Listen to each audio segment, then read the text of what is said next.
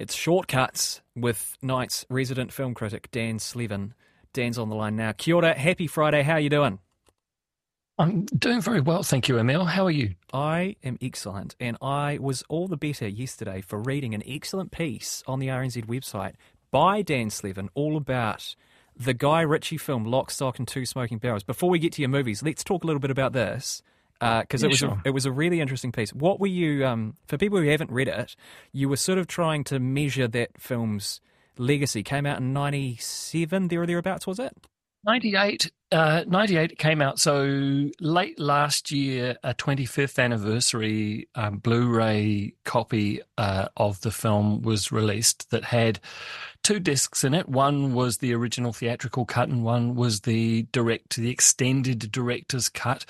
And uh, I went back to it and had a look, and, and I realized that actually there it's there's quite a, I guess, a cultural whakapapa there in terms of uh, the people who were involved in that film, what they've gone on to do. And I thought, well, let's do a little bit of a survey and and see whether the film because it was a it was a massive film at the time. It really was incredibly influential and popular, uh, and I wanted to see whether its impact on the world of cinema and the world of culture had ultimately considering everything that all those people involved in it have done since whether, whether it's been a kind of net positive or negative for um, for culture as a whole. Yeah. so uh, you know we talked about Guy Ritchie uh, the director who is has, has still got a phenomenal career. He now gets his name in the titles of his films. His uh, most recent film is called Guy Ritchie's The Covenant. That's no ego there at all obviously. Um, and you know some of his films are, are, are really kind of lame limp retreads of lock stock and two smoking barrels but he also made two really good robert downey jr sherlock holmes films. Um, so you know we I, my, my assessment of Ritchie is that it's fundamentally sort of on the negative side. I, I, I like fewer of his films than i i do like. Um, and then there's Matthew Vaughn, who produced the film, co produced the film, actually, because uh, the other co- producer on it was Trudy Styler, who is Sting's wife. And of course, Sting uh, is in the film, Lock, Stock, and Two Smoking Barrels. So Matthew Vaughn's gone on to uh, continue to produce films, but he's now a director. And of course, uh, he's got a film that's in cinemas at the moment. Uh, I, I, I didn't I didn't put this in the in the article because it felt a little bit too judgmental early on, but it really is stinking up the house, isn't it? Argylle. um, and it's it's cost Apple two hundred million dollars, and I do not imagine that they're going to get that money back uh, for it. And so, um, essentially, Matthew Vaughn is a big no from my point of view. Uh, and then somebody you may not realize has turned into quite a prominent director, and that's Dexter Fletcher, who was one of the the gang of four lads in Lock, Stock, and Two Smoking Barrels, and he's now a, a prominent director. He made Sunshine on Leith, which is a wonderful musical about the Proclaimers, uh, and he also made Bohemian Rhapsody and the Elton John film Rocketman. So uh, I think he's a net positive for for things. And then we've got Jason Statham, of course, who is probably the most remarkable career out of all of them. He'd never made a film, never acted uh, on screen. I think he'd been a, a model for a while. Lock Stock was his first acting role. And he's managed to turn that into being one of the biggest action stars that the world has ever seen. He's got a film in cinemas at the moment called The Beekeeper, and uh, I hope that's going to turn into another successful franchise for him. I mean, he's he's kind of got limited range, but uh, he's always very good within that range. Do you know what I mean? great presence and and a really he has that um this is going to sound a little bit weird but i think you'll know what i mean he he has a way of moving um, a very sort of balletic and graceful way of of moving which sort of is in contrast to his r- quite gruff um you know um, British everyman, stubble, shortcut here, The quite persona, muscular kind of thing. You know what I mean? I, I really like Jason Statham. I think he's a great actor. Oh, he he uh, was a, a very talented sportsman as a young man. He played football at quite a high level, and he uh, took up diving in uh, when he was 15 That's years right. old. He saw people doing it while he was on holiday, and uh, just you know, it's very late. It's a very late age to to take up a competitive um, sport like that. But he came to the Auckland Commonwealth Games and represented England. as uh, a diver, and you can find.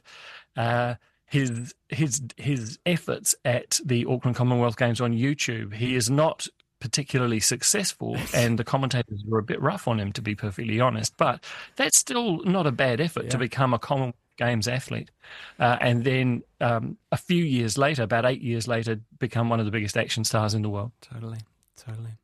No, it's a good piece, and I um I would urge people to go read that.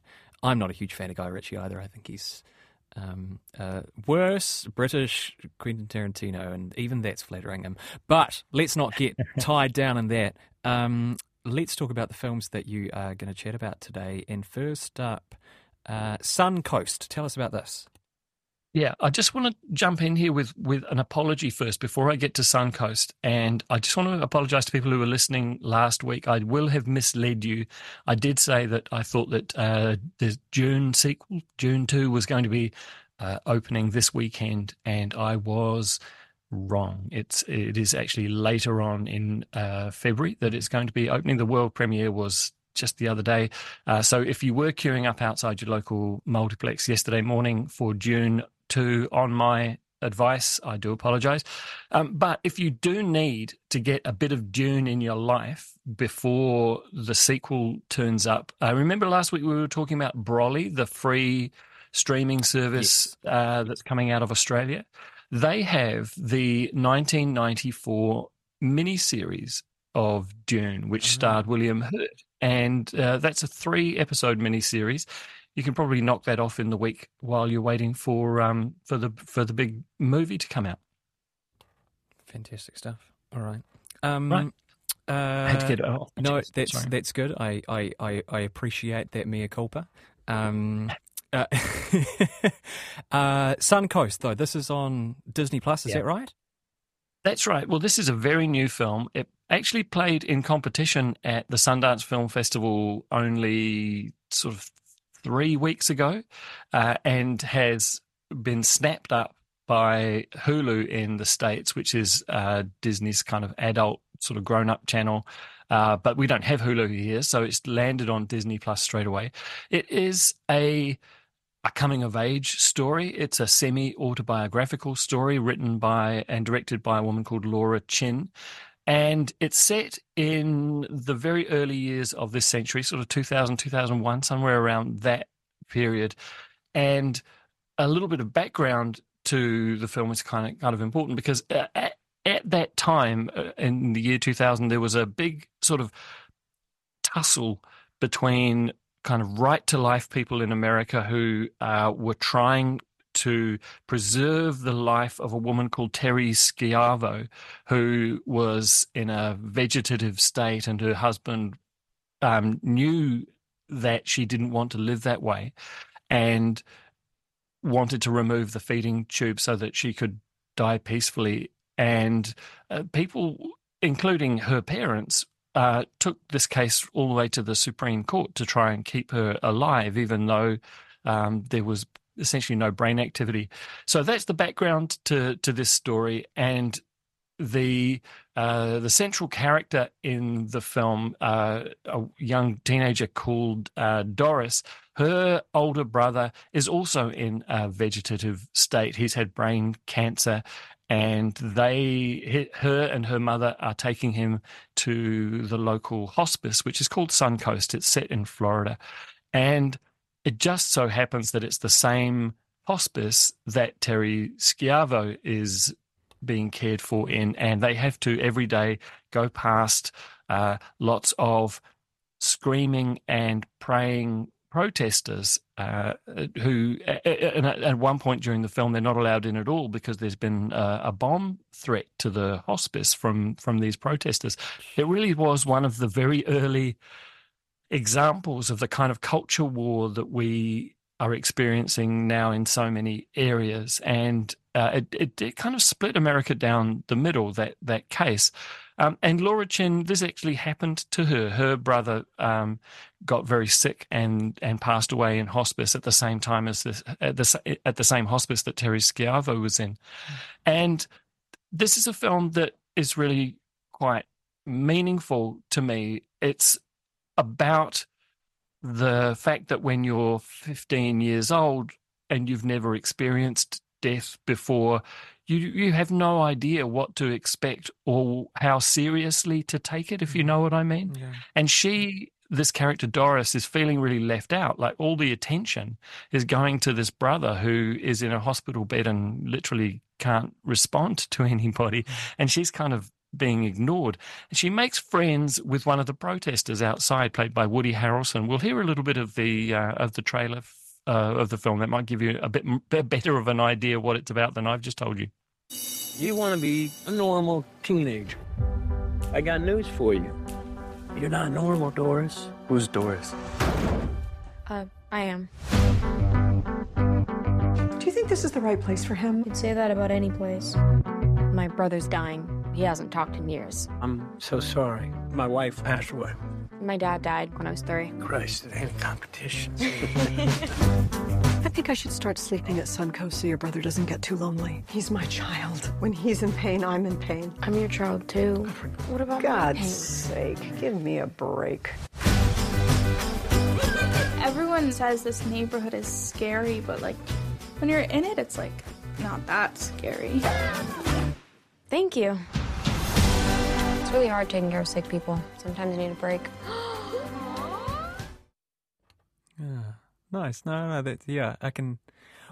I mean, there's only so much that you can get from a yeah. There's only so much that you can get from the audio of a trailer, but um, no, I, I, I get that. Woody Harrelson as well, so recognizable. He's really recognizable voice. I got that straight away, which is strange because yeah, yeah, I never thought of him in that exactly. way before. Um, pretty much, this is a film that's actually you, you need to persevere with because pretty much everybody in it is kind of awful um, or they're not listening to each other. You know that frustration you get when characters are just sort of talking at each other without ever being properly communicative, and you think, why why am I still listening to these people? But it's worth hanging around.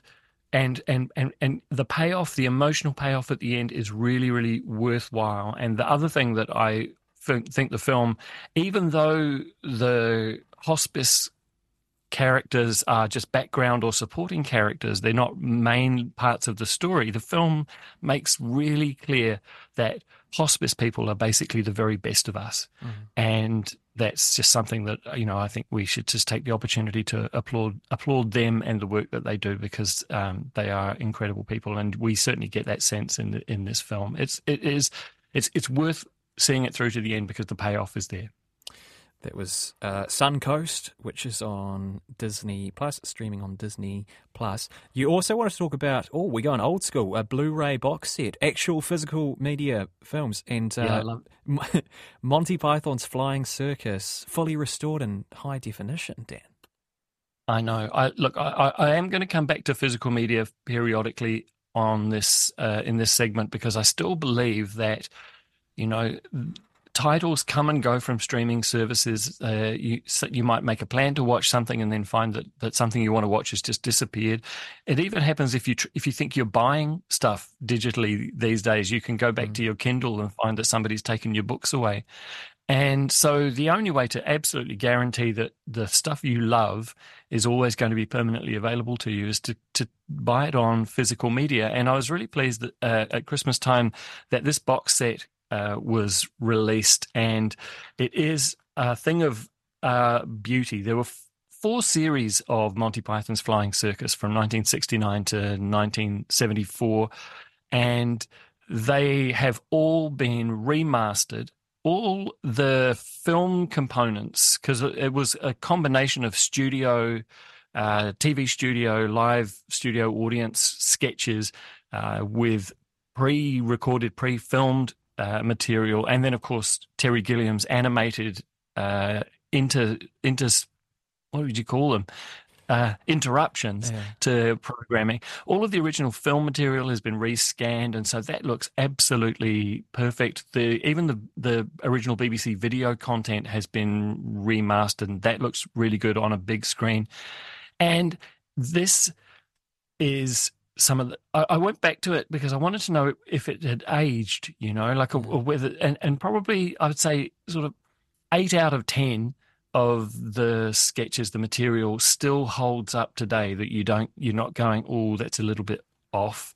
Um, I want to play you one of the sketches or a part of one of the sketches from the very first episode of Monty Python's Flying Circus, 1969. This is a sketch about Pablo Picasso, the famous modern artist, uh, making a new work of art while uh, cycling around southern England. Oh, well, Picasso will be riding his Viking Super Roadstar with the drop handlebars and the dual thread wheel rims. And with his Wiley Pratt 20 to 1 synchromesh, he should experience difficulties on these sort of road surfaces they just don't get abroad. Mitzi. And now for the latest report on Picasso's progress, over to Reg Moss on the Guildford bypass. Well, there's no sign of Picasso at the moment, David, but he should be through here at any moment. However, I do have with me Mr. Ron Geppo, British cycling sprint champion and this year's winner of the Derby Doncaster Rally. Uh, well, Reg, I think Pablo should be all right, provided he doesn't attempt anything on the monumental scale of some of his earlier paintings, like uh, Guernica or Mademoiselle d'Avignon, or even his later War and Peace murals for the Temple of Peace Chapel at Valley Because with this strong headwind, I don't think even Doug Timpson of Manchester Harriers could paint anything on that kind of scale. Well, thank you, Ron. Well, there still seems to be no sign of Picasso, so I'll hand you back to the studio. Well, we've just heard that Picasso is approaching the Tolworth roundabout on the A3. So come in, Sam Trench at Tolworth. Well, something certainly is happening here at Tolworth Roundabout, David. I can now see Picasso. He's cycling down very hard towards the roundabout. He's about 75, 50 yards away, and I can now see his painting. It's an abstract. I can see some blue, some purple, uh, some little black oval shapes. I think I can see. That's not Picasso, that's Kandinsky. It's it's it's very um it's very very highbrow, isn't it? Like particularly oh, yeah. something that's so that, that that was. I mean, was it mainstream at the time? Yes, it was. I think that they they kind of assumed that uh, the British public would not only know who Pablo Picasso was, but they would also know who Kandinsky Yeah. Uh, was. Uh, and oh, I mean, they were they, they were all sort of uh, Oxford and Cambridge educated. These uh, these chaps, and I mean, partly it's the combination, isn't it, of the highbrow and the lowbrow You're right, yeah. clashing Yeah. that makes it so funny. Yeah, no, Yeah. right. So what we've got, there's also some extended.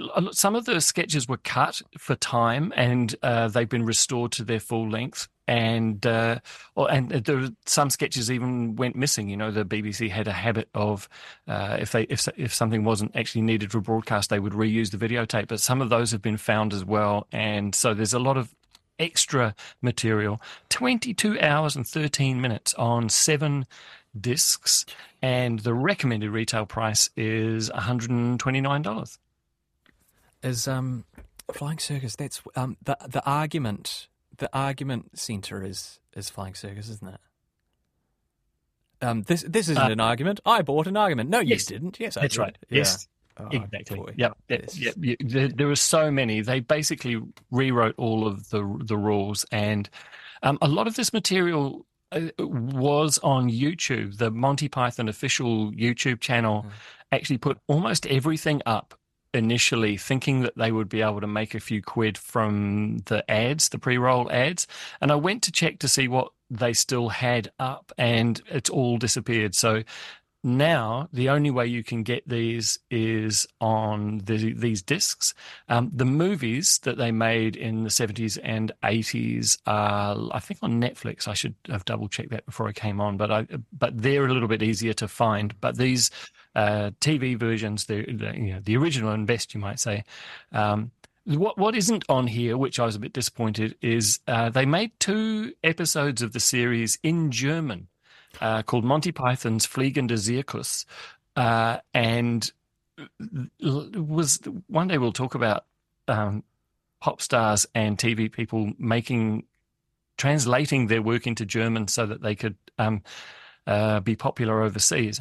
Um, those episodes are not on these discs, which is a bit of a shame. So you'll have to f- track those down some other way. track those down somehow indeed um personally gotta say i agree with you about physical media there is something nice and tactile about having a disc or a tape isn't there um However, let's go from that to more streaming, and not only streaming, but free streaming, um, and your free film suggestions, plural today. Yeah, too. This is a this. Uh, I'm not sure if you do them as a double feature in one night. That might be a bit much, but maybe over uh, a weekend you would do this.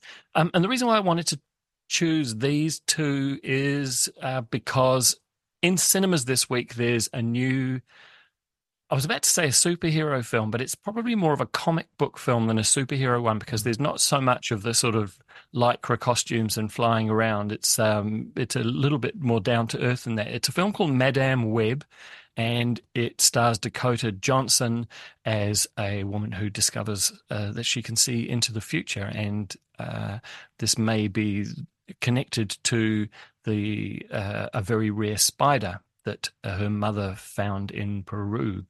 And this is uh, in the kind of Spider Man universe, if you know what I mean, and uh, which is distinct, sort of distinct from the big Marvel cinematic universe, which um, we've been uh, had so much of those films inflicted on us in recent times. Sony own the Spider Man character, and they leased him back to Marvel mm. Studios for all those sort of Avengers films, the Marvel Cinematic Universe films, but they've they've made sure to keep hold uh, of that character, and they also have the rights to a lots of the smaller characters that were in those Spider-Man comic books, and Madame Web is one of those. So uh, there are links in this film to uh, Spider-Man, the character, to uh, his um, relatives, and you get the sense that if this all sort of carried on, there would be a kind of little mini Spider-Man universe going on. And the re- and the two that I wanted to pick today that are streaming for free on TVNZ Plus are using the character called Venom, which is also in the Spider-Man uh, universe, and it's also owned by Sony. And the first film came out in 2018, just called Venom. Uh, and it stars Tom Hardy as a guy called Eddie Brock, who's an investigative journalist who becomes kind of infested by a, a parasitic alien life form called a symbiote who sort of takes over his body and his brain and they, they become sort of like two characters fighting over the same body, if you like. Uh, and Venom is uh, uh, part of a species that wants to basically eat all of humanity, and it's Eddie Brock's job to try and prevent him from doing that. We'll play a little clip from it. This is Eddie uh, meeting, discovering that Venom is inside him and meeting him for the first time. What the hell are you? I am Venom, and you are mine. You bit somebody's head off. Fuel in the tank. Listen carefully,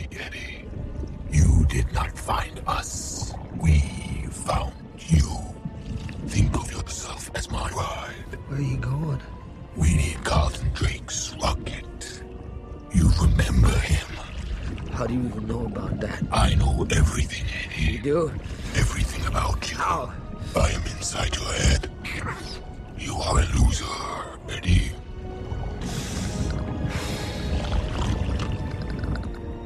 You gonna you gonna eat anybody else? Most likely. Oh God. That is why we are here. Cooperate, and you might just survive. That is the deal. So I've seen Venom, Dan, and I know it wasn't reviewed that well, but I really enjoyed it. Um, maybe because I just love everything that Tom Hardy's in. Oh, mate, yeah, absolutely. This is Tom Hardy. Um, we were talking about Nicolas Cage last week, weren't we? And this mm. is Tom Hardy sort of dialing it up to eleven. He's doing, he's playing himself, and he's the voice of Venom as well. And he loves loves doing all of that, that sort of stuff. Um, and he he's essentially acting opposite himself, mm. even though himself is going to be animated later. It's a, a big sort of a- acting challenge but he he loves it. He chose to do the part because his kids really loved the character, and he just decided that um, he, he did it for them, and then. Um, really appreciated the challenge. So I watched Venom, the, the sequel, Venom Let There Be Carnage, which came out in 2021, uh, directed by Andy Serkis.